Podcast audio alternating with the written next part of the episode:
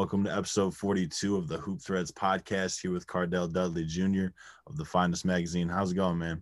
It's going good, man. Fantastic. All right. Well, you know, big fan of your platform, uh, big fan of, uh, you know, the, the stuff that you put on on social media, uh, a lot of O G uh, type con- content and just a lot of, you know, positive mindset and, and stuff like that. So I really appreciate uh, everything you put out there for, for the people. So let's talk to, uh, let's take it back to the beginning, you know, um, talk about where your love for basketball started and, um, you know, how you got involved in, in, in the stuff that you're doing now.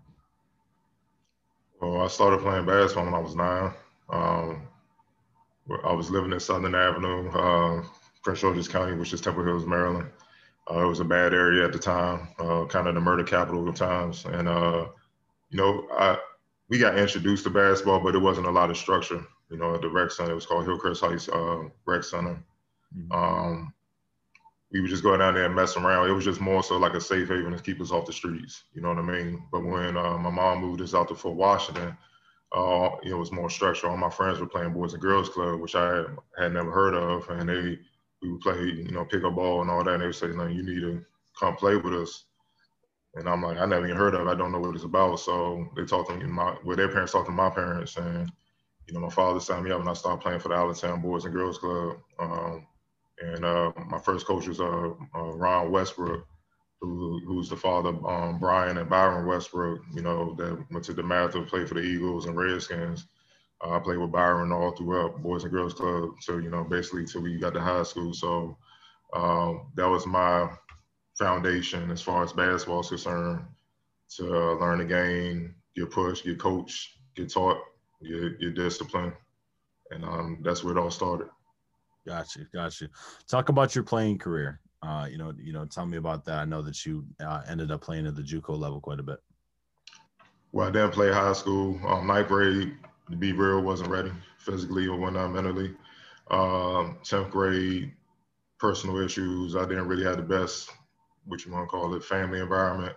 So I didn't have grades that year, uh, but I got hooked onto Uh, A A U this, the, the summer following my sophomore year by accident. Uh, my father played in the post office league where he worked at, and that's where a lot of standout D C I double A and inter-high guys will play just to stay in shape, you know, to play back in the day. And uh, the Monday they needed a player. So, you know, obviously my father was like, come and play with us. And, you know, I did well. Um, I think about twenty-five in that game. And then one of the Uh, guys I was playing against was like, yo, who do you play for? You got to be playing for high school or something like that. And I was like, I don't play for nobody. He said, hold on. So he literally went in the office, called uh, called a coach, that coach A A U, and said, I got a kid here. He need to play. And it was like, well, we about to have practice. Bring him on out. Let's see what he could do. So he came out, told my father. My father, like, you feel up to it? I'm like, yeah, I'll go. You know, because it's not like now with A A U where everybody plays A A U. Yeah. I was growing up, A A U was a very big deal.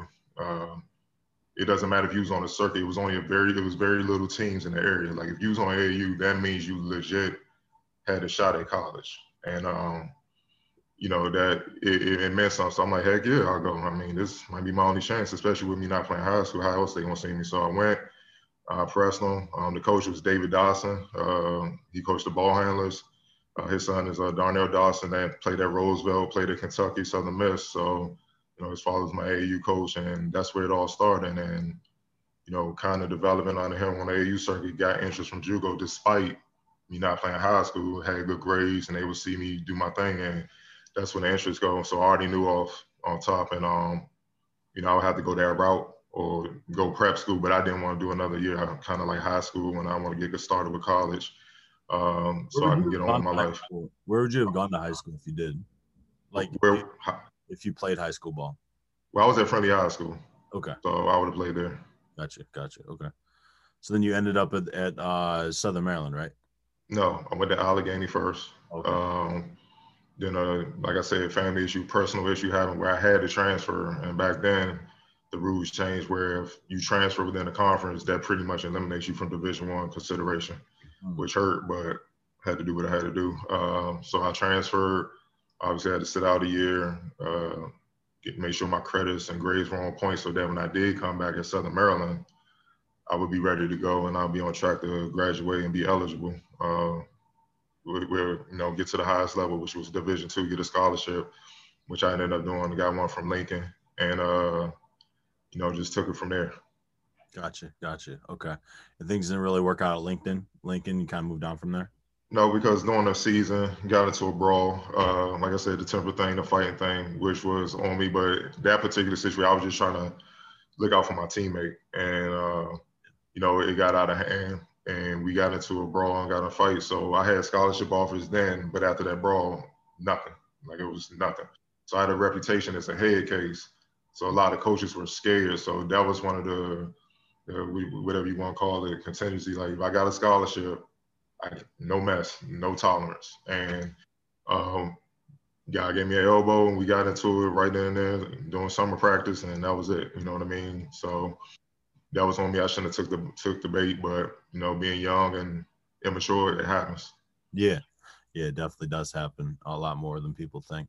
Um, so kind of talk about, you know, how you transitioned in, into, you know, the space, you know, how, you know, the, the Finest Magazine got started and, you know, the, the show that you do and all that. Well, I got into media actually getting ready for overseas. Um, I got invited to a couple camps. Shout out to my JUCO coach. He, he got me in a couple camps. And I pressed enough to earn a, earn a deal, a contract offer, like I said, with Coca-Cola in the P B A, the Philippines. Okay. So I was about to go that route. And I, working out, playing pickup, uh, I got the best of somebody. He got mad. He dove into my knee, blew my entire knee out, tore everything but my A C L. Um, and my A C L was sprained. So the doctors were basically saying that was it. You know, we're going to try to get you back to functioning like a normal adult, but basketball, yeah, that's not going to be it. So yeah, that's tough. For the first time in my life, I had to really understand that bass playing is over. And um, so through a mutual friend who's a great coach, rest in peace, Vivian Jordan, she's one of the, she's a friend of the family. She was one of the top coaches in uh, Kansas City. That's where my father's from. Uh, she was working past summer basketball camp, and Dime Magazine was down there doing a special on Candace Parker at the time. So she walked up to him and asked, uh, do they have some internship? Because she knew I was, you know, messed up because of the situation, depressed or whatnot, like anybody would be. They, they care that much about basketball. Yeah. And, uh, you know, they said they were. And so she connected us. And that's how I kind of got into the media game. They, they put me through the fire and the internship-wise, uh, you know, taught me how to write articles, different things in magazines, stories, different ways, features. Um, got me credentials, going to certain N B A games, go go up to New York, go to the park. Um, they knew, I knew a lot of people here that I came up playing against that were killing in the Goodman League, Kenner League and stuff. So they were, that, that was kind of the period where the summer league scene got real hot, you know, to two thousand eight, oh nine, twenty ten, twenty eleven, during the lockout year. So they assigned me to do features on certain guys or whatnot, and I, and I, you know, that's when I started writing for both Dime and Bounce Magazine, mm-hmm. and uh, that was my thing. You know, I pretty much covered the summer league here. They sent me on assignment down to the North Carolina Pro-Am, and that was my first feature story in the magazine, where it was sold all over the world. I had to go down there because the Wizards had just drafted John Wall, number one. So mm-hmm. the Errol Reese was the commissioner of the North Carolina Pro-Am, and that's basically where all the Duke, North Carolina, North Carolina State, Wake Forest, all the Tobacco Road that in North Carolina Central, whoever's in North Carolina, South Carolina, that's where they play summer ball. It's a, it's a very historic summer league. So I went down there. That's for college level guys, right? It was at North Carolina Central. No, I'm saying that's for college level guys, though. Like, yeah, no, pros came back. Okay. Pros, too. Yeah, N B A guys that played, they, they came, and, and top high school guys. That's where, if you – I'm sure you saw the highlight, but that's the one with John John John Wall jumped dunked on Stackhouse. When oh. He was fresh out of high school. That's the summer league. That's it right there. So, it, the top high school guys, the definitely college guys and N B A guys, they definitely come back that that play down there. So it was ultra competitive. Um, you know, they they treated me well, was respect. Did a whole feature story, stayed down there for a few days, and and I was like, I think I could do this. I, I like this. You know what I'm saying? So. Um, That, that, that's been my mission ever since. And um, I got into the mag once new management came in and bought Dime. They kind of geared it towards entertainment, yeah, so to speak. And, and I, I want to stick with basketball. So um, kind of separated. I, I wasn't, I was thinking about maybe I should try to work at somebody like Sports Illustrated, do an article, you know, maybe look at the Washington Post, try to write for them, who knows. And but people kept coming up to me saying, man, can you do an article on this person, do shine the light on this person, this coach and whatnot. So I was like, man, maybe I should just start my own thing. And that's kind of the formation of, you know, Finest Magazine right there. Just mm-hmm. keep it online. You know, I, I majored in graphic design in college, put that to use, designed a magazine, you know, quarterly, and uh, put different stories in there. And you're doing everything for that thing, huh? Yeah, I mean, it's fun to me. So it's not, you know, how, you know, the saying, if it's not, it's not work, if it's fun. So, you know, that's how I look at it. Side note real quick. Why does John always dunk with his left hand if he shoots with his right? Well, now, uh, oh, he done had so many surgeries on, he done had so many surgeries on that, um, his left knee, man. He, he just really? tends to do left-handed now. Okay. That's, that's the real reason. But, um, yeah, he, back in the day, he'd give it to you every which way possible. Yeah, so yeah. It didn't matter. But now, you know, the wear and tear and the surgeries, you know, on his, you know, his left knee, it kind of it makes it tough. Yeah, I got you. Talk about the the content that you're putting together, you know, written. And, you know, I, I've I've seen a bunch of your videos and, you know, some photos uh, that you've taken at games. Talk about, you know, um, the niche that you're in and, you know, how you kind of stand out and you're different than, you know, other coverage that, you know, follows the game and, and, you know, at the high school, college, pro level. Well, I try to blend in all levels, you know, on the men's and women's side, you know what I mean? And as much as I'm passing information along, I know I've been blessed with access to get information. You, you see what I'm saying? So um, my thing is being authentic and telling the truth at all times. You see what I'm saying? Because that's how the game was delivered to me. You know, like if my jumper was weak, coach was like, you, you got to stay here after practice, work on your jumper. It, it's just like that. You know, I grew up in a different time where, you know, it's not today. You know, the, the coaches didn't hold your hand and there wasn't no entitlement. Matter of fact, you couldn't even complain to your parents. Your parents would get mad at you. They would encourage the coaches to be tough on you. Like, you're not being tough enough. I need you to be tough on them. You know what I'm saying? So I think it's just getting, being real and authentic. You know, the truth hurts, but you respect the truth over time. And that's my whole thing. And we live in a world now where it's kind of pacified, and a lot of people are scared to say the truth and, and, and put it out there. And my intention is not to hurt anybody. It's just, it, it, it is what it is. It's basketball. There's no such thing as a perfect player or coach or anything. That's why you got to always keep working at it. it it's a, It, it, it's, it's tough to maintain success at basketball if you're not consistently working at it. And um, and the only way you can get good at it is be honest and be real with yourself. You know what I mean? So um, that's just my approach to it. People respond to it. Some people don't like it. I don't care. I got to be able to, you know, look in the mirror and sleep at night. And I'm not going to be faking it for nobody, man. You know what I mean? So, yeah, if a player tells me one thing off wax or whatnot, if he gives, he or she gives permission to speak on it, tell it like it is. It's not, it's nothing personal. That's our job. Our job is to relay information to fans and the public. And, um, you know, that's how it's supposed to be. We're supposed to be objective, and I'm going to maintain that. Yeah, got you. Talk about the the Jim Couch Foundation game, you know, how you got involved with that, you know, how long you've you've been working in that. And, you know, that's a that's kind of a different, you know, style of content, at least from what I've seen. That's more of like a scouting edge as opposed to, you know, reporting from, from what I've seen of what, of what you put out. Well, I know Sean for years, because he used to be my boss at, at Bounce Magazine, which was the street ball version from Dime. They were in the same family. So that's how I met him. Okay. Um, um, met, he brought me up to New York. You know, his family, pretty much like the first family of New York basketball. Uh, his father, Jim Couch, Uh, trained Kareem Abdul-Jabbar when he was a kid coming up, all the way to U C L A till he got to the league. So pretty much every top New York player, including his son, came up under his wing at some point. You know what I mean? That's just, he's in the Hall of Fame, New York Basketball Hall of Fame up there. Mm-hmm. Even Sean, Sean don't like to, he like to be modest. He like to just blend in, but uh, he put in work at Columbia. Uh, he's one of the greatest players.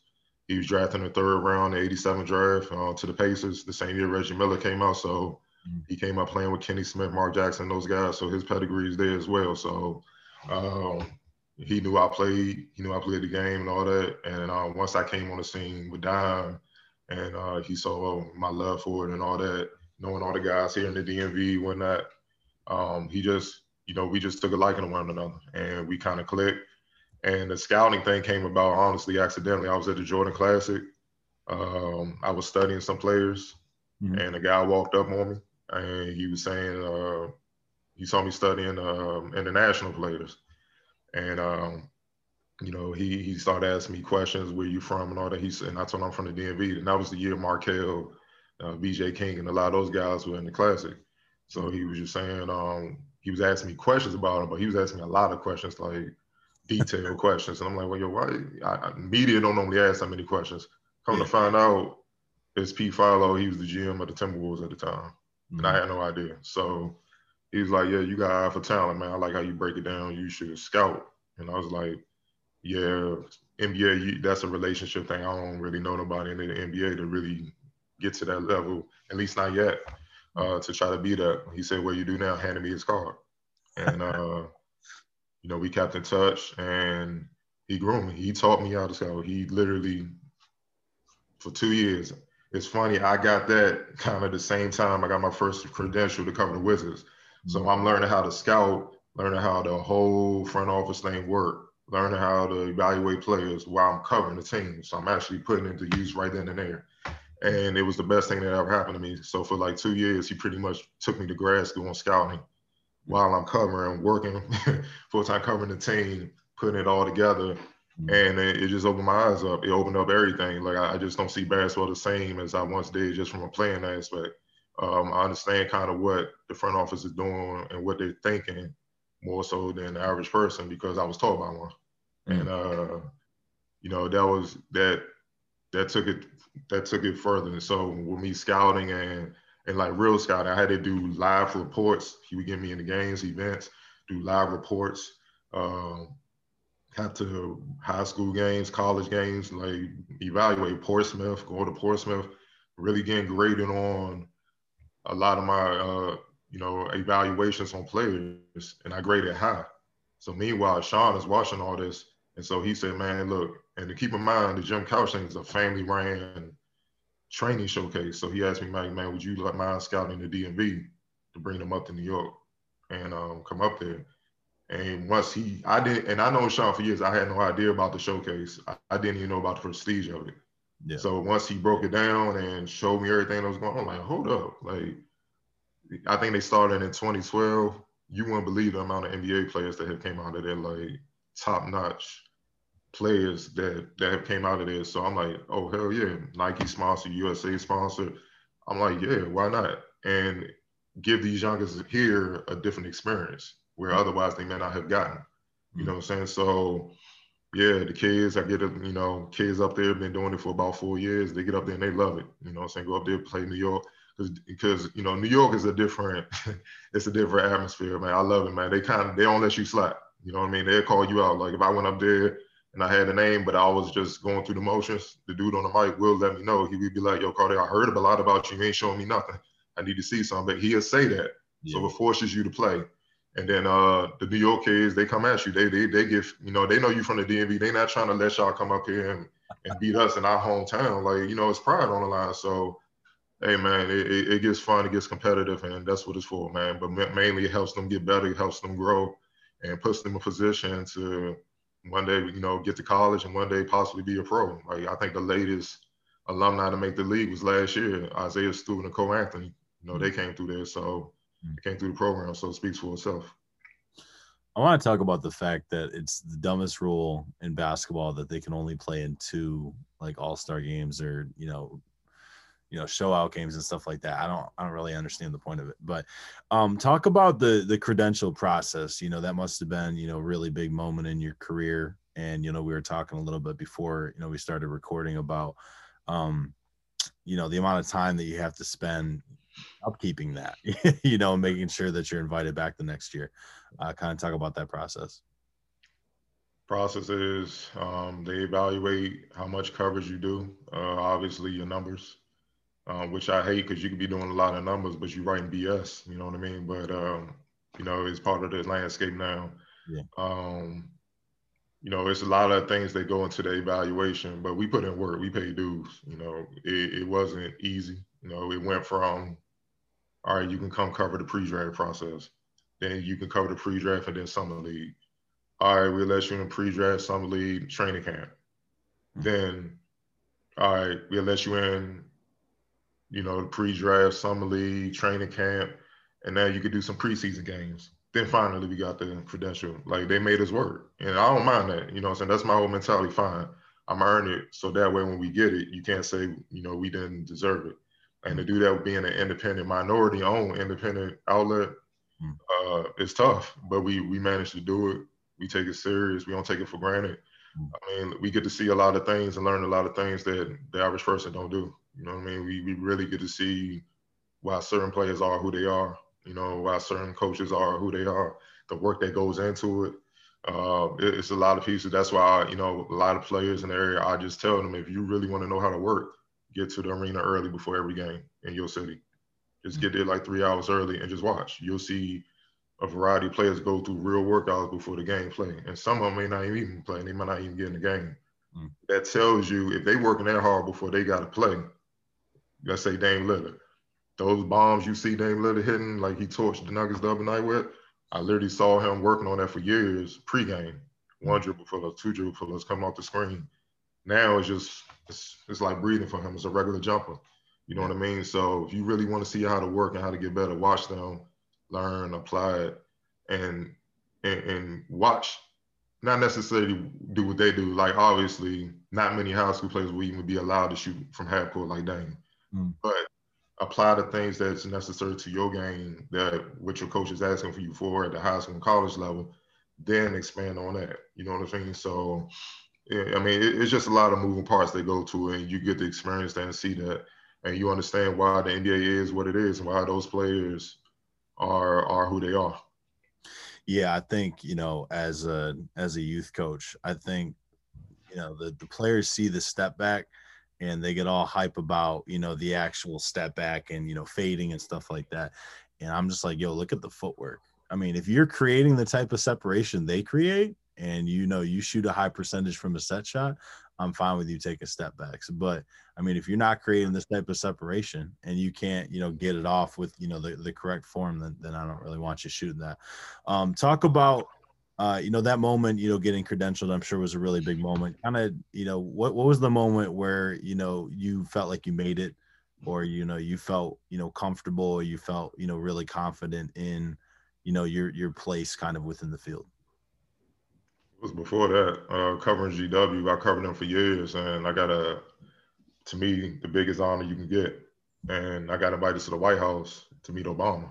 Um, it was a, it was actually funny because uh, the Prime Minister from Japan, um, Prime Minister Abe, I guess he he said some things that, you know, ruffled some feathers politically for America. So they invited him over, and at the time, Yuta Watanabe, who plays for the Toronto Raptors right now, he was, uh, almost, I, I think, a sophomore then. So he was like the only Japanese D one basketball player at the time. Rui was on his way to Gonzaga. He wasn't there yet. So it was a big deal. So he came there, and um, at the time, loan again, uh, a couple of coaches in Utah, uh, you know, Prime Minister, you know, obviously they had him come there during the ceremony to meet the Prime Minister from Japan or whatnot. And G W selected a select amount of media to come who they felt, I guess, was putting in work. And I got the call. And uh, I was like, I want to go, but this is kind of out my league, man. I'm like, look at this, man. So I was thinking of every reason not to go. My wife stepped in. She's like, oh, no, you're going. Like, you cannot turn down not going to White House. I'm like, I'm trying to think of every reason, man. You know, I'm not even feeling good. Like, this, this it's different when you know it's an opportunity. And I'm glad she did. She, she pushed me yeah. out the door, made me go. So I went. You know, hour and a half security check, obviously. they, they thorough with that. But when we got there, man, it, it, it was the best experience. When, like, I actually got to meet him. Mm. Uh, he cool, as you would imagine, what you've seen on T V. Uh, he did a, you know, it was funny because he did a double glance when he shook my hand, because I know I don't look like the typical reporter. Yeah. And he could tell, you know, basketball bill. So he, he said twenty and ten. And I picked it up. I was like, did he just say he hit bust? And I did.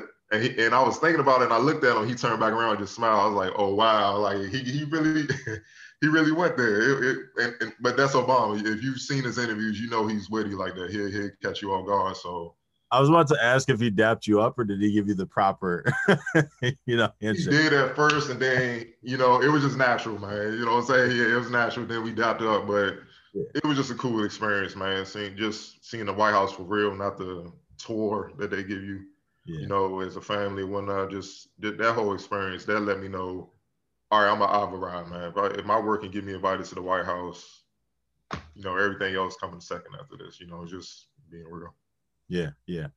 All right, so let's – I, I want to switch gears to, you know, I I need to get better at it this next year, just staying out of Twitter arguments, especially with people that I don't know and whose opinion I probably shouldn't care about.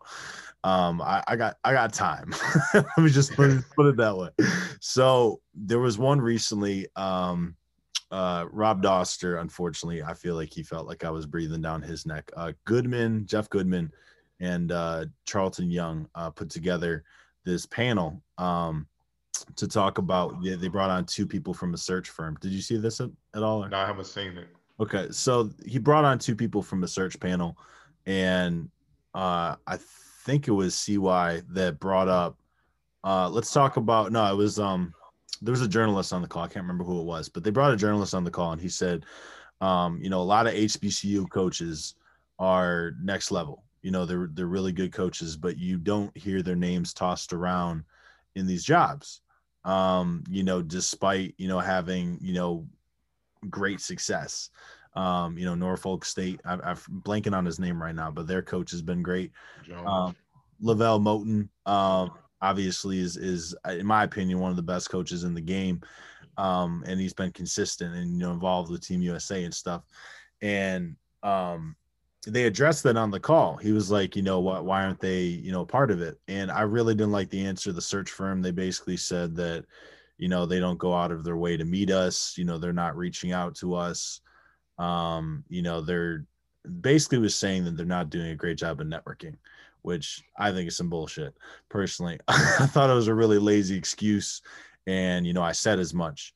Um, and c- can you talk about H B C U basketball? You know, it's kind of brought into the, the forefront last year, you know, with, with Howard, you know, McCurmaker uh, ending up out there. I probably butchered his name. I'm sorry. But, uh, you know, him coming out there, you know, was, was really big as far as flashing a spotlight Um, on H B C U basketball. And, you know, Mikey, Mikey Williams, you know, talking about how, you know, he would consider, you know, going to an H B C U. Um, talk about that level, um, you know, the level of play, the level of coaching, and, you know, some of the things that, that kind of need to change to, to kind of bring them more into the fold. Yeah, I saw that clip and it was, it was B S. Uh, no, I mean, actually G W has done a good job of scheduling a lot of local H B C Us. Even Bowie State in exhibition, you know, they play Morgan State, they play University of Maryland Eastern, like they play a lot of H B C Us in like early season, not in their non-conference schedule. So you get a chance to see them. And each game is always a guy on the team that come here and, and serve G W. You know what I mean? You know, they're deemed to be in the A ten, which is they're deemed to be in a more uh, competitive conference than the MEAC or whatever you have. But it's definitely talent there, you know, it's just, you know, underrated talent, but they don't have the resources to develop their talent like a blue blood, you see what I'm saying? And that's the, that's the thing that's kind of frustrating, because why not? You know mm-hmm. what I mean? It's just, uh, why aren't the shoe, shoe companies investing more funds into those schools like they do other schools? You know what I mean? Why, why aren't they getting the same type of funds from like T V networks, wherever they are locally, uh, facilities, all that. Yeah. yeah, it all plays a part, man. You know what I'm saying? So, like, I, I saw the uh, the documentary Lavelle Moten did uh, on E S P N, mm. and they had to take a, a, a game to get the money just to renovate the locker. Whereas Blue Blood don't have that problem. Anything they need to get fixed, just write the check and keep it moving. Yes, sir. I, I get alumni and boosters is different. But we all know really what's the underlying thing, and it's, it's the racial part of it. it. It's not even, they can make up all the things that they want. It's the, the racial divide that plagues our society in general. That's really the main reason. Because think about it. These are black coaches that put in work, like Lavelle Moten put in work. As a player, he's respected. I mean, he had Chris Paul come down there and talk to the team. You see what I'm saying? Mm-hmm. So what if they, what if they had the resources, uh, like I said, the Blue Bloods, to, to even a playing field? Mm. And these talented five-star players may not go to those schools anymore. They might go to somebody like them. Yes, sir. And that's the fear. And if they do that, you know, we all know what that leads to. So, um, to me, that's that's really at the bottom of it. And, yeah, I saw that video. I, I, you reminded me. I did see that video about the H B C Us. Uh, it was it's B S. Talking about they didn't reach out, network. Your job as a search firm is to find uh, the highest quality of coaches you can. Yeah. And why, I mean, no one else of any ethnicity or whatever have to find you, have to do the networking deal. Uh, the resume should speak for itself. They have success with limited resources, not getting the same caliber of players, the four-star, five-stars, whatnot, and they're still winning games and getting to the tournament. In spite of that, what does that say? Yeah, I'm gonna I'm gonna pile on her a little bit because she mentioned something about, oh, am I supposed to Google teams? I'm like, you're a search firm. Yes. I guess you're supposed to. Um, I really wanted to to bring to the light, I forget what, I think it was last summer, uh, Coach Christian at G W was mentioning how he, he wanted to put together a tournament, um, you know, where, where black coaches, you know, bring in and play against each other.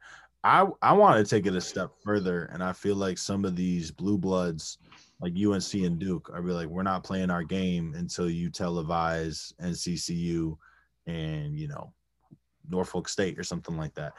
Um, I really think that there should be, you know, they got the Big Ten, you know, A C C Challenge and all that stuff. I, I mean, there's no reason why we can't have, you know, something similar with H B C Us. And, you know, people are talking like, it's, it's just weird because the way that the public treats them and the way that the search firms kind of approach them, like it, fe- it feels like they're a tier below mid-majors and low majors. And, you know, when, when in reality, you know, they're, they're at least at the mid-major level. Um, you know, some of them, you know, are, are at the high major as far as, you know, the basketball that's being played there. So, um, you know, I really think that there should be some sort of, um, there needs to be some sort of unity as far as those coaches looking out for these dudes and, you know, flexing their, like, you can't, you can't tell me that Calipari, you know, can't make that happen. You know, you can't tell me that Coach K, you know, uh, Jim Boeheim, you know, these dudes, you know, aren't able, they don't have enough pull to make that happen. You know what I'm saying? So I uh, just wanted to to rant about that real quick for a second. Uh, let's talk about, um, you know, your social medias have, have a very wise, you know, kind of O G vibe. Uh, you probably have mixed feelings about me saying that, but, uh, you know, talk about, you know, some of the things that you think kids need to hear more uh, of, you know, either from their peers or from, you know, the the people kind of whispering in their ear. The truth. It goes back to what I was saying earlier, the truth. Um, that's something that we got growing up all the time. And it wasn't nothing personal. It's just like, cool, at least you honest, you real with me. And that's what it really comes down to. You you respect someone that's real with you, even though it, it may not be something you want to hear at the time. You know, I like those type You know, I like those type of people you know, around me because they're going to keep me on point. You know what I mean? Don't and, and honestly, man, I'm just I'm not with the fake stuff. You know, I, that's just me. I'm not with the fake vibes and fake stuff. To, man, look, man, a lot of people just insecure, man. Don't lie to me and say I can play at Duke. You know what I mean? But I wasn't even really starting my A A U team or my high school team. Like, Duke don't look at those players. Duke get the elite of the elite. You know, you got to be realistic. And that's why you see so many transfers because so many people lying. Mm-hmm. You know, they lying saying you should be starting doing all this. And when you get to college, it's not like that. Uh, that adjustment's real. You know, you get you at the bottom. And you got to prove that you belong.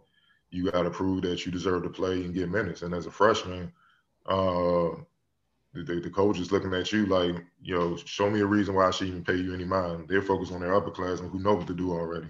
You see what I'm saying? You know, that's just what that is. And Um, I feel like it's a lot of people teaching these kids and guiding these kids who never experienced that. And they're not saying you gotta have played college basketball, been an N B A player and all that. That's insecurity to me. You can have knowledge of the game and be able to teach a player and not really have played the game. Like, um, you, you, it's plenty of coaches that have that has done that. But at the same time, you gotta be honest. And you have to, and to get that knowledge of the game, you gotta be humble enough to learn it from other people who have given it, who who have went through those trenches and can teach you.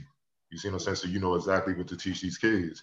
That's why I feel like the transfer portal is outrageous. And now you see it on the, on the, uh, the girl side. It used to just be on the fella side. Mm-hmm. It's, it's it's it's all based off of a bunch of lying and entitlement. And uh, people paint a false narrative, a false picture of how things are supposed to go. And then you setting these kids up the field because a lot of these kids not going to be pros. Mm-hmm. So what's going to happen when they get into the real world and have to get a job? And they don't like what they hear. Now you got bills and stuff, so yeah, you can walk out the job, but what's gonna happen with your bills?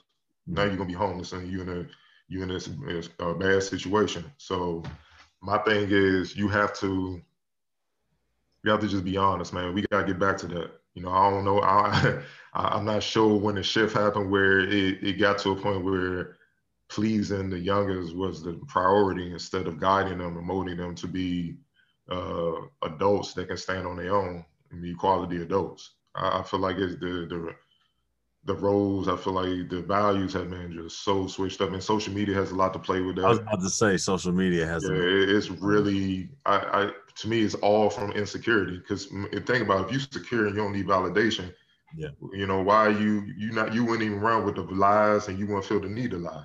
Yeah. You know what I mean? You just, it, it, you just move and do what you, do what you need to do. Um, that's not the case. And social media is just putting a spotlight on a bunch of insecure people. So other insecure people feel the need to keep up. You know what I mean? So they they embrace the lies and the B S and, until it really becomes reality that uh, this not going to work. And sometimes, and most of the time, it's too late when that happens. Let's talk about, you know, social media, because, you know, you've been, you know, around and covering basketball, you know, since, you know, since it's gotten hot, I guess, so to say, so to speak. So this generation of athlete is more conscious of their platform. They're more, you know, savvy with how they use social media. Um, they understand when people are using them for clout or for, for views or for clicks or for um, anything. And I feel like they're more apt to be able to handle the distractions that, that come off the court. Um, you know, why is that? What goes into that? And, you know, what do you think that, you know, parents and coaches need to do more um, with them off the court to make sure that they're kind of staying on, you know, the, the, the right path? Staying on the right path as far as social media wise, or just in general? Uh, both. Uh, I'm not, I'm all, I'm not against it. Things change, you know, time changed. Like when I went to college, Facebook just emerged. Yeah. And I, and at that time, only college kids can get on, only us in college can get on, you know what I'm saying? And then they eventually let everybody get in. So it changes, you know what I mean? Just be responsible on it. Watch what you post on it, because it definitely can hurt you with recruiting. Uh, Especially now with the transfer portal, there's less room for error now than ever before. Like, you know, a coach can be really be interested in you. You have no idea. And he get on there and see you posting some nonsense. You X'd off the list, and you didn't even know you was even on the list. Yeah. So you got to be careful with that. Um, you know, I, obviously with the N C double A ruling where, you know, endorsing deals, you know what I'm saying, that coming into play, you know, social media is going to be needed more than ever, because for you to endorse a product and get some money out of it, you're going to need that. I just think just being responsible, man. Don't be putting reckless stuff on there. Uh, just like anything else, just be just be responsible and be careful what you put on there and uh, what you promote. You, you see what I'm saying? Uh, it, it, it and it starts at home, like you said. It starts with the parents. They should be checking too. Like, man, what you got? You know, you, obviously they're young adults. They're in college. You don't want to press them too much, but still be like, do you think it's wise to, you know, post you at this party with the red cup? You know what I'm saying? You know, yeah, I mean. Do you think that's wise? You see what I'm saying? Just put that out there. Yeah. And then they got a decision to make. You see what I'm saying? So I think just, like I said, just just sitting them down, really talking to them as young adults and just telling them the, the pros and cons of whatever they're doing will help them navigate all that social media and decision-making better. Mm-hmm. Okay.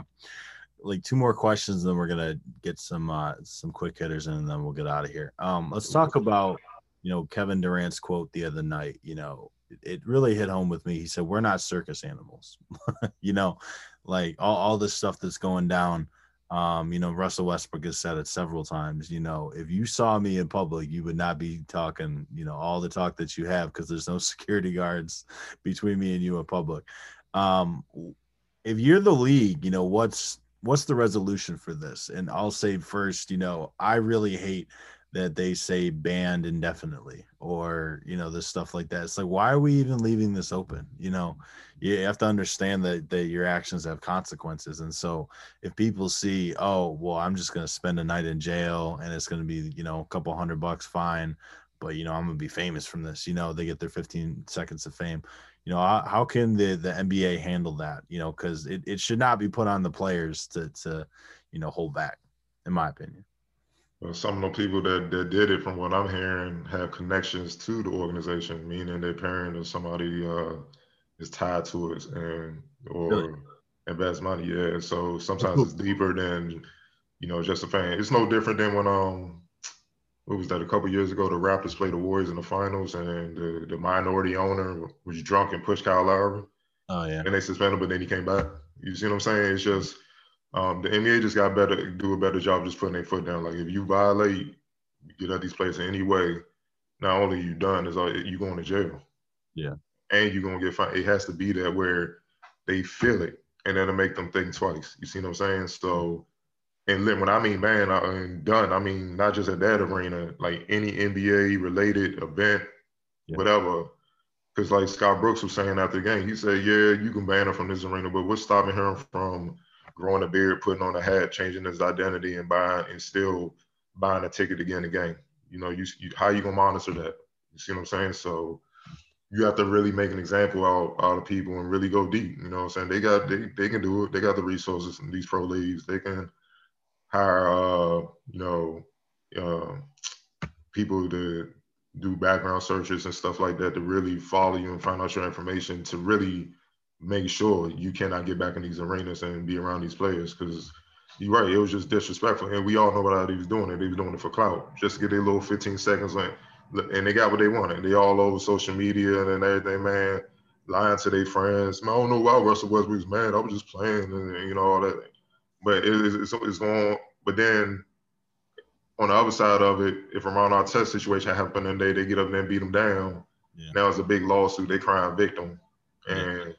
you know, the N B A players, it's like they can't win. So the N B A definitely has to go to the extreme to stop this. So now fans would think twice about doing it. Just like the uh, the food at the Wizards game against Philly down here in D C, they literally ran from the stands and ran on the court.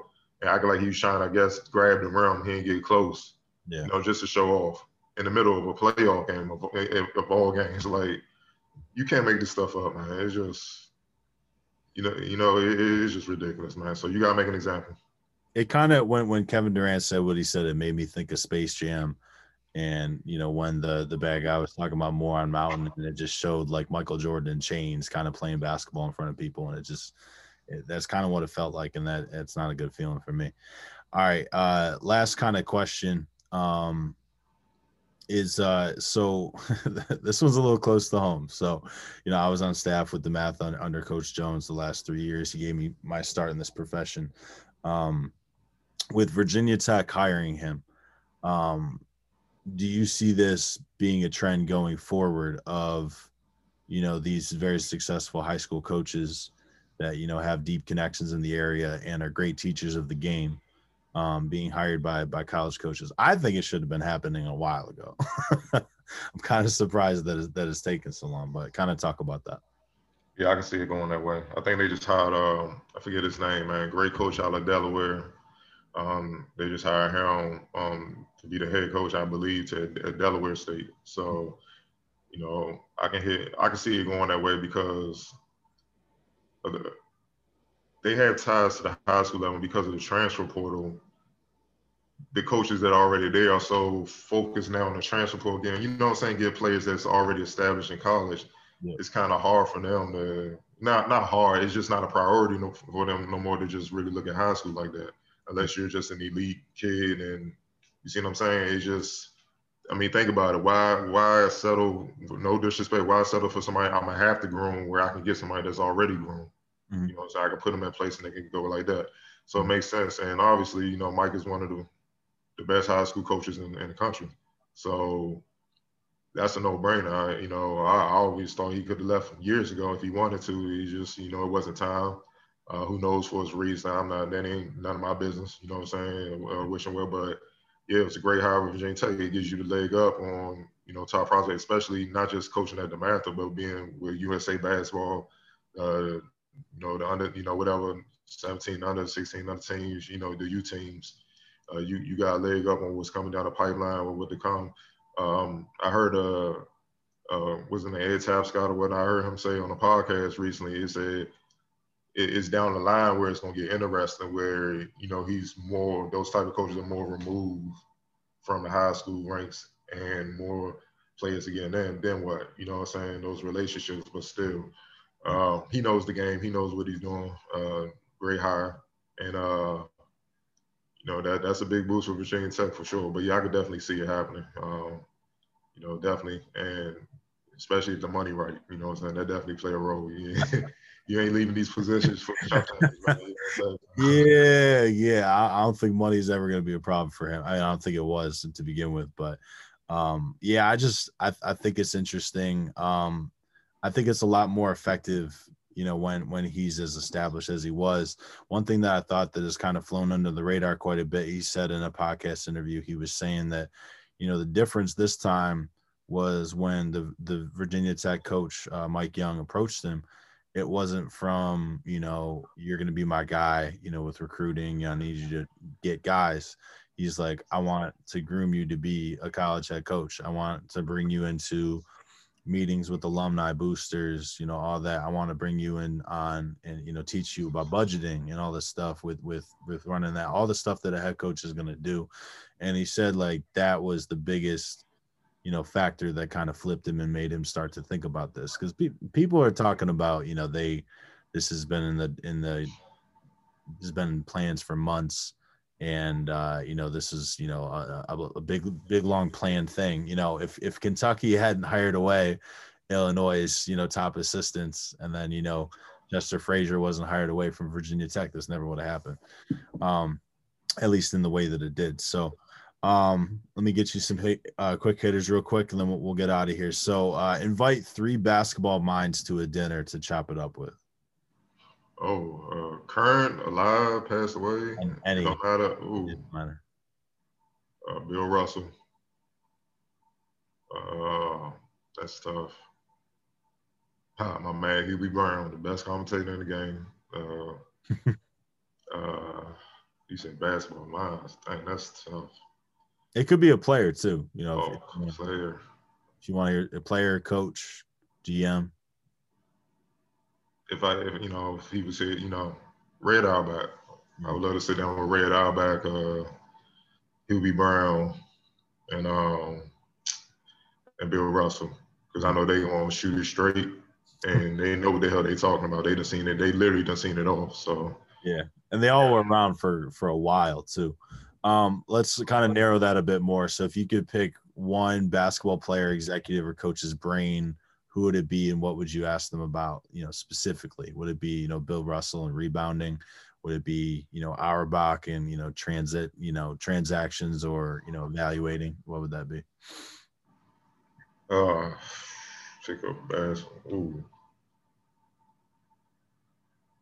I'll probably sit down with, um, I probably sit down with Jerry West, because mm. uh, he's been successful at all mm. levels as a player, front office, scouting. What I'm doing now, like he he he he he can give me game on everything, mm. so I'll come out a lot sharper than most. Gotcha. Yeah, I like that answer. All right, uh, I'm not going to make this one complicated at all by adding any qualifiers. Uh, M J or LeBron? Come on, man.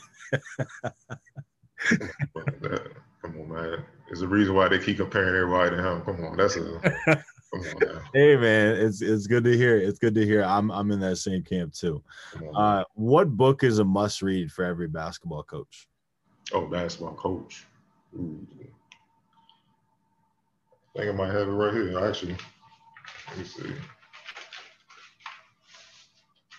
I'll, I'll promote it. There you go. Interesting. Okay. Off the snag that. Let me tell you a story by Red Auerbach. And that was John Feinstein. Yep. Yeah. Uh, a lot of great stories, including including a lot of, you know, stories with DeMatha. You know, him and Morgan Wooten was tight. Yeah. A lot of people don't know Red Auerbach went to G W. You know yeah. what I'm saying? Actually, his coach is the one that put him on to Bill Russell. So, mm. um, you know, he was a basketball genius. He was way before his time. It is, it's, it's a reason why the Celtics won all those championships. Yeah. Even when he stopped being a coach, he was more behind the scenes and whatnot. Uh, even before he died, uh, he the one that kind of convinced Danny Ainge and all them to pull the trade to get K G and all them together, because they was on it like, should we do it? He was like, what are you, crazy? He passed away. Like, come on, man. You don't let nothing like that go. So, but he he's so smart.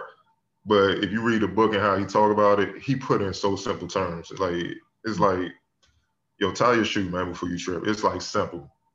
And that's why I know a lot of people make basketball more complicated than what it is, because he kept it so simple.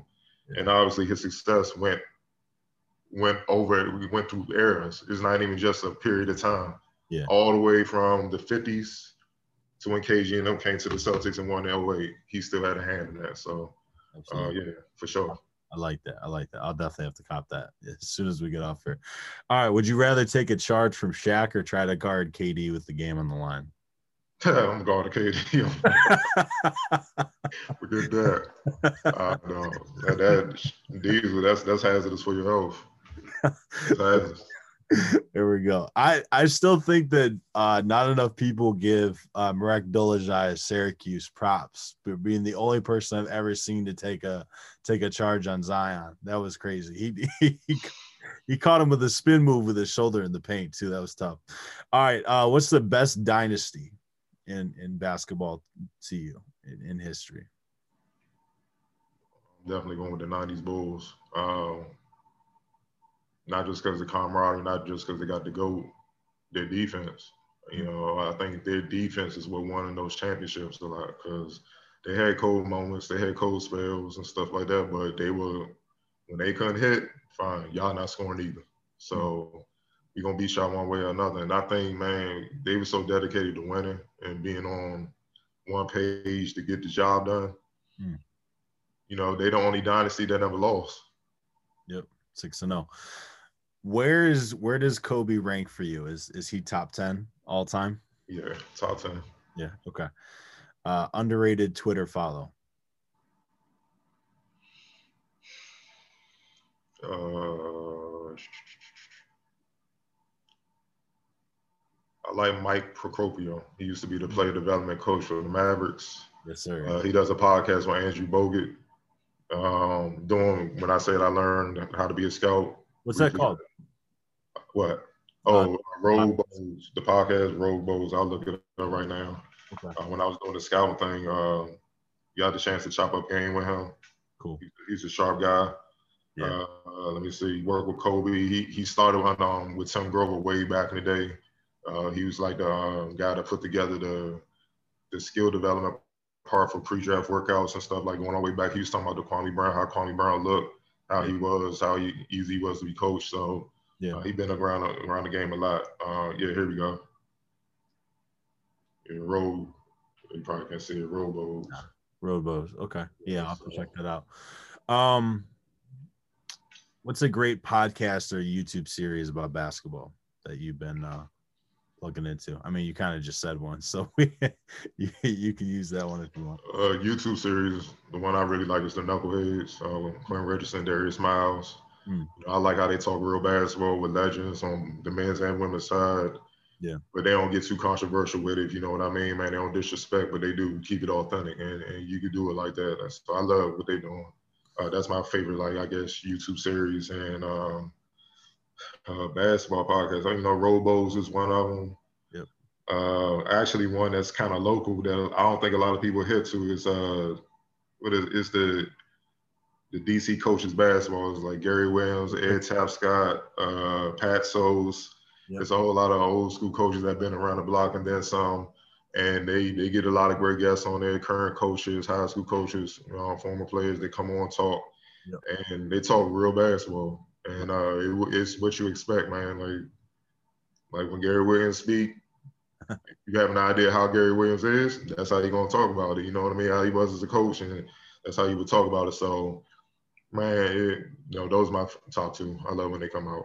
Listen, man, as a U N C fan, I'm still upset that Maryland left the A C C because they – it didn't matter how bad of a year they were having. They would always find a way to beat Duke, and it was amazing. Yeah. Uh, that's why I love them, too. So uh, this moment kind of happened for me. I worked Jay Billis's Skills Academy um, in, in their coaching development program. And I was, it was literal like a, a whiteboard moment. Kind of, he was drawing something up with um, blanking on his name. He's an assistant coach at U N C now. He played there back in the day. Uh, white dude, lefty, he's a shooter. Um, assistant coach at North Carolina Chapel Hill. Yeah, uh, he used to be the the coach at East Carolina a couple of years ago. Um, I'll I'll come up with it later. Anyways, what what was the first time that you were in a room when you realized that that you don't know anything about basketball? or that, you know, what your knowledge is, is capped and, and lower than the room that you're in? Um, well, high school, uh, Dodson got me in a five-star camp. Mm. You know, I've been to camps locally, but, you know, and I didn't even, like, this is what I'm saying. I don't even come from a basketball family, so he said five-star. It sounded like basketball on phonics, if that makes sense. I'm like, yo, you trying to disrespect me, man? Like, dude, just stop playing with me. Like, I'm not going to. But he's like, stupid. So he showed me the brochure and I saw Hall of Famers on it. I'm like, oh, okay. And I thought I knew basketball, but nah, not, not like the drills, the stations, constantly, and, and and the fundamentals, man. Like, and then the coaching, the way they drilled you and stuff. It was college level early. And um, that's when I knew I had a lot of work to do mm. um, to get where I wanted to go, which is to be a college basketball player. And Um, they made me do a box out drill against a six eleven dude. Now keep in mind at the time I'm five eleven, buck sixty, and I'm like, and I'm throwing my body around, but obviously he just moving me off like easy getting the ball. And they like, dude, your technique is not. I'm like, I'm getting a body on. What are you talking about? And coach, I forgot the coach name. He was like, look, this is how you do it. And he was an older guy at the time, and so the six eleven dude tried. He couldn't get around. He said, this all you gotta do, just box him in, use your arms, stay low. And that's where I learned, that's why I teach guys your base, low man wins. Yeah. And I learned right then and there, even though I was much smaller than him, skinnier than him, like, he was twice my size. Once I saw that, I was like, all right. So basically my advantage took his advantage away because I'm young, I'm, I mean, I'm smaller than him. I got on his legs, he couldn't get around me no more, and I got the basketball. And it's little details like that, that if you're not taught that or play the game long enough to get that, you don't even understand. So if you're just a normal fan looking at T V, you're just like, why didn't he get the rebound? It doesn't make sense. His technique was off.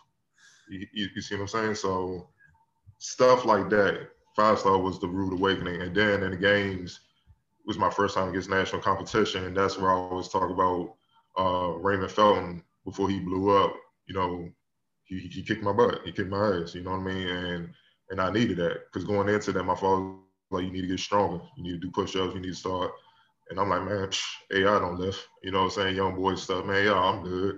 You know what I'm saying? And then not knowing, I ran up against somebody who was better than me every way.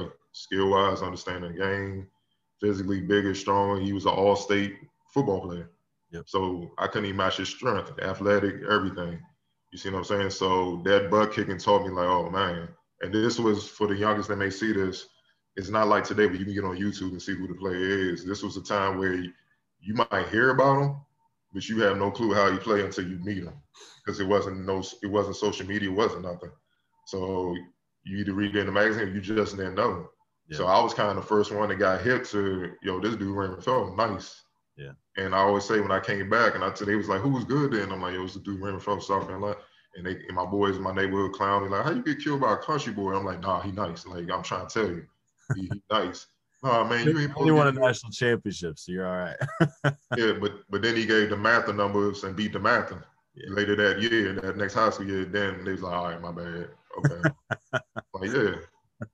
Got you. Uh, what, what coaches do you study? Man, coaches. I like uh I like Jenkins at uh, Memphis. Um Lavelle Moulton is one. Um, Sounds like you love the Mystics coach too. Tabal, yeah, you mean yeah, great. He he he, he a basketball genius. A lot of people don't know his history. Um, he drafted Jordan. Yeah. Uh, he was with the Bulls. He was with the Lakers early. Uh, they won the championship when Magic first got there.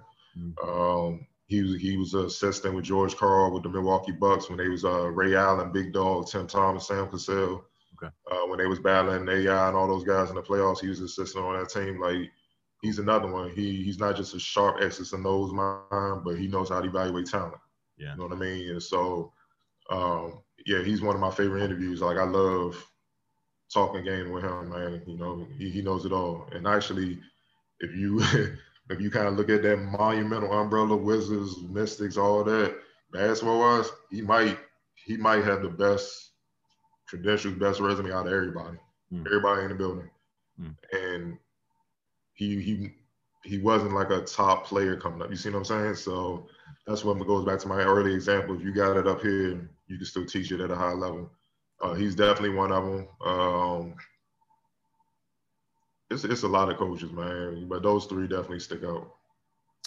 Two more. Uh, what's the hardest shot in basketball? Shit depends on the player.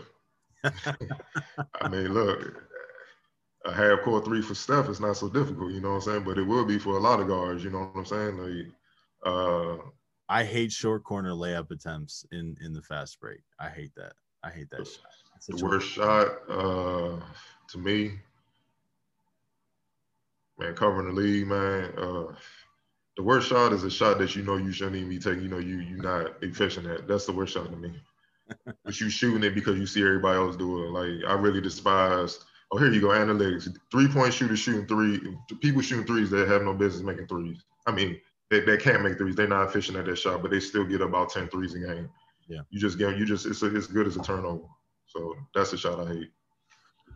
Uh, last question I got for you. Um, at least in the transfer portal, I can say for sure in the transfer portal, G W has out-recruited all, if not most, of the local schools. Um, what's kind of the special sauce that, that Coach Christian has? Well, he already had ties because he was at with Mount Saint Mary's before. So yeah, he already had the local ties. Um, I mean, he cool with A A U coaches. He, he's, a, he's a native. Uh, you know, very personable guy, easy to like. Mm-hmm. Uh, You know, I know he's had a rough couple years because of the transfer thing and whatnot. Mm-hmm. Uh, he got kind of figured that out, but um, his system, he lets you rock. You know, you see how James Bishop got off last year. Ricky Lindo came in half a year, double doubles, blocking shots. He he he kind of puts the system in where it caters to your game. You know what yeah. I'm saying? You don't have to fit your game into his system. It's a system where if you prove that you can do certain things, he'll adjust to your game. And I think that's why a lot of players like him. Yep.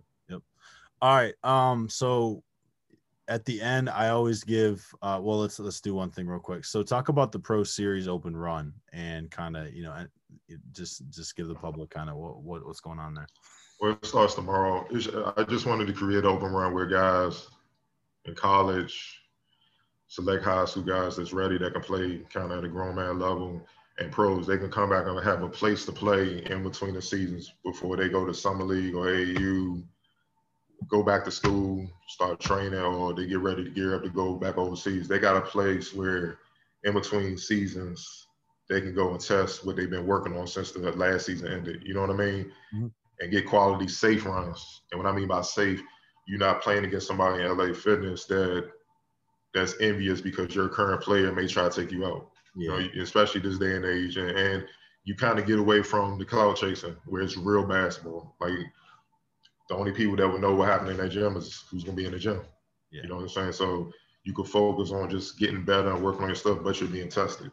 And that can give you a head start on whenever you go go back across the water, go to your college campus to get ready for the summer, um, you know, the summer work. Yeah. And uh, high school kids get ready for A A U or, you know, summer league that's about to go down at DeMatha and stuff like that. Yep. No, no balls, life cameras in there then? Nah, I mean, a couple kids got somebody following them. I let them in, but no, it's just strictly for coaches. And like I said, my whole mission is to get kids signed. And that's why I started a magazine in the first place. So cool. As long as kids getting opportunities, I'm going to keep doing it. Fantastic. All right, so at the end of every show, I always give the guests an opportunity to to hit me with one question. So what you got for me? How was it like coaching under Mike Jones? It was, I, I got to do a lot of different things. Um, you know, I got to do, you know, my main, my main role was, was doing video. So, so doing video production, also coaching the freshman team, you know, working summer league, uh, doing a bit of, of evaluating at, at middle school events and, and A A U events and stuff like that. Um, I think that the takeaway I'm going to learn the most, you know, that, that I learned from him rather is, um, he really trusts the guys underneath him. And when he delegates, you know, a task to you, he trusts that you're going to get it done and he's not micromanaging, you know, over your shoulder.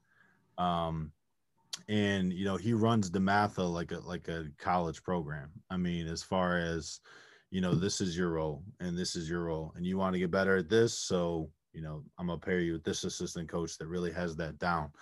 And, you know, the way that, that he demands respect, you know, from his players, and he demands, you know, their, their full focus and, and attention in practice. Um, and they're, they're locked in, but they're not robotic. You know, we, we still have fun with the kids, but um, just very business-like in their approach. And I've talked to several different kids, you know, that play D one, D two when they come back during the summer, you know, in the open runs, and they're like, bro, like, we do, we did more scouting at DeMatha. We did more video. We did more prep, you know, for games than I do in college. And some of that's coming from D one dudes. So, I mean, just, you know, the, uh, the, the, the level that he was able to coach the, the kids at, and just the example that he set for them, is definitely something I'm going to take away. Yeah. He, we had him on the show, and um, we had, we, I forgot who it was. It, that kind of came up. And he said, yeah, um, he gets a lot of compliments from a lot of coaches. You know, he said, like, Juwan, about Hunter, uh, uh, Larinaga, you know, at the time when Earl was there, he was like, they advanced. Like, they're ready to play college basketball. Yeah. And, uh, you know, that that's the testament to him. Like, he he's always been the guy that I respected from afar. Because think about it, man, following Morgan Wooten, that, that's tough. I mean, that, that, a lot of people would have broke. You know, that ain't that, you know, You you were literally following a goat, you know what I'm saying? And uh, you make it, and I like the fact that he was successful and, and did it his way.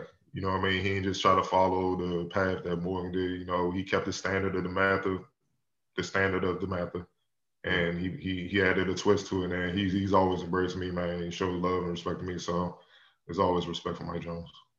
Yeah, and I really like too, I think his his confidence, you know, he's he's he's a very confident dude in pretty much everything he does. But I mean, that definitely trickles down to his assistant coaches, and also to the players, you know, especially the freshmen, um, you know, always pulling them aside and, and kind of talking about how he believes in them. So, you know, definitely wish him well. All right, man, that's that's all I got for you. You know, tell the people where they can find you on, on social media, and uh, you know, any any other stuff, any any pieces you have coming out, any other events or anything like that to plug. Uh, you can find Finest Magazine at uh, finest mag dot com. You can also catch me every Tuesday on The Focus um, at eight p m Uh, we broadcast it live on uh, I G and Facebook, but it airs weekly on D C T V every Friday at ten p m and every Saturday at four p m Uh, it's a weekly show, sports show, that kind of covers all sports. You know, obviously my main thing is basketball, but, you know, I touched on, on other sports as well before the show. And uh, definitely we uh, missing season, Wizards season, uh, where the Wizards just ended, but when they come back, uh, we do post-game show for our coverage of our uh, Wizards and Mystics Outlook, uh, where we just kind of recap and break down what we just saw in the game, what's going on with the team. You can always find it there. Um, definitely uh, just just stay locked. Just stay locked in with that, you know what I'm saying? And um, I have another show I do kind of individually called All Around, you know, where I kind of, it's a mix of, you know, in-game interviews with players and coaches or whatnot, or, you know, I'm breaking down what I'm seeing at different events that I go to, like, say, uh, uh, like last year, the Saint James I ninety-five, you know, Coalition did, you know, event. Uh, I was doing live uh, post-game recaps of players that stood out and stuff like that, or when the A ten tournament's up at Barclays, I'll drop a show from there, and I'll talk about what's going on with the conference tournaments or whatnot. So, yeah, uh, yeah, we working, man. You know what I'm saying? Obviously, scouting for Jim Couch, I'm all over the place kind of year-round. Now that thing's about to open, about to be back on the grind. So, yeah, but, you know, if you want to know what I'm up to, definitely follow Finest Magazine. Cool. Appreciate the time, brother. Take care, and keep giving us that, that great coverage. All right, man. Appreciate it.